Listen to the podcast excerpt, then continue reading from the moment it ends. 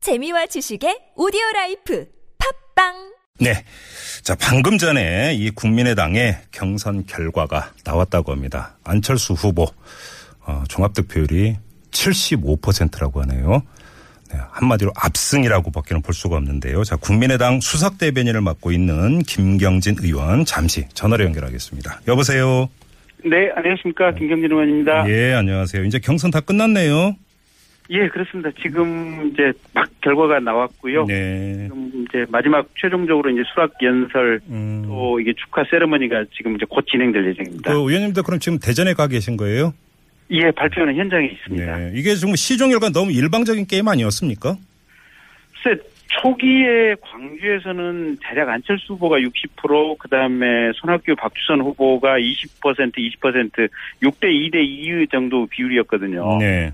근데 가면 갈수록 아마 안철수 후보의 이 득표 비율이 높아져서 네.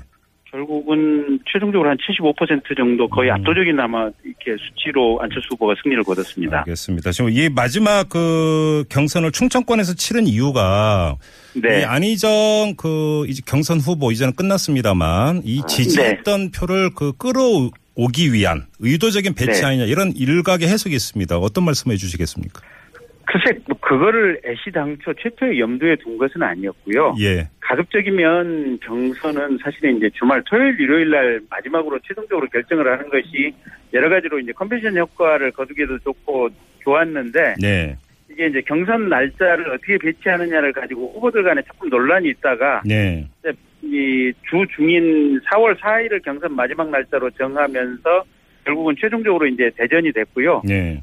어, 장소는 최종적으로 이제 충- 대전 충남권을 정한 것은 국토의 중앙에 있고 음. 또 충청권의 표심이 그만큼 중요하다라는 생각을 하고 있어서 장소는 마지막 장소는 충청권으로 정한 겁니다. 네. 그래요. 네. 알겠습니다. 이 질문 아마 많이 받으셨을 것 같은데 이후에 이제 대선 구도가 오자 구도로 정말 갈 거냐 합치는 게 있느냐 네. 이런 얘기 많이 하지 않습니까? 그 축이 축 가운데 한 후보가 안철수 후보인데요. 네. 어떤 말씀해 주시겠습니까?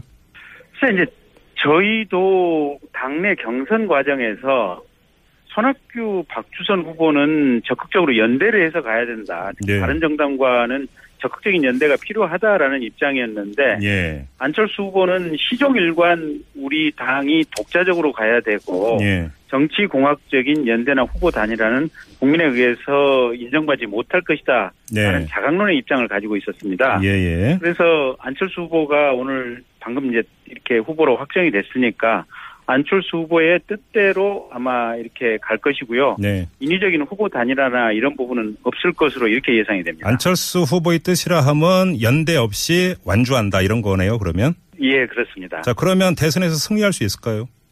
충분히 승리할 수 있으리라고 봅니다. 어떤 점에서 그렇게 보십니까? 어, 그러니까 우선 이제 국민들이 이게 안정과 발전 이 두 가지를 동시에 희구하고 있습니다. 네. 그런데 어, 왼쪽에 있는 정당 그러니까 정의당과 더불어민주당은 비교적 왼쪽에 있고 예. 그다음에 오른쪽에 바른정당과 자유한국당이 있고 네. 저희 국민의당은 중도적인 입장과 포지션을 가지고 있습니다. 네. 그래서 국민들이 보시기에 가장 안정적이면서도 국가 발전을 위해서 가장 능력을 갖추고 헌신할 수 있는 후보가 누군가. 네. 그러면 국민의당의 안철수 후보다 음. 이렇게 생각을 하고 있고요.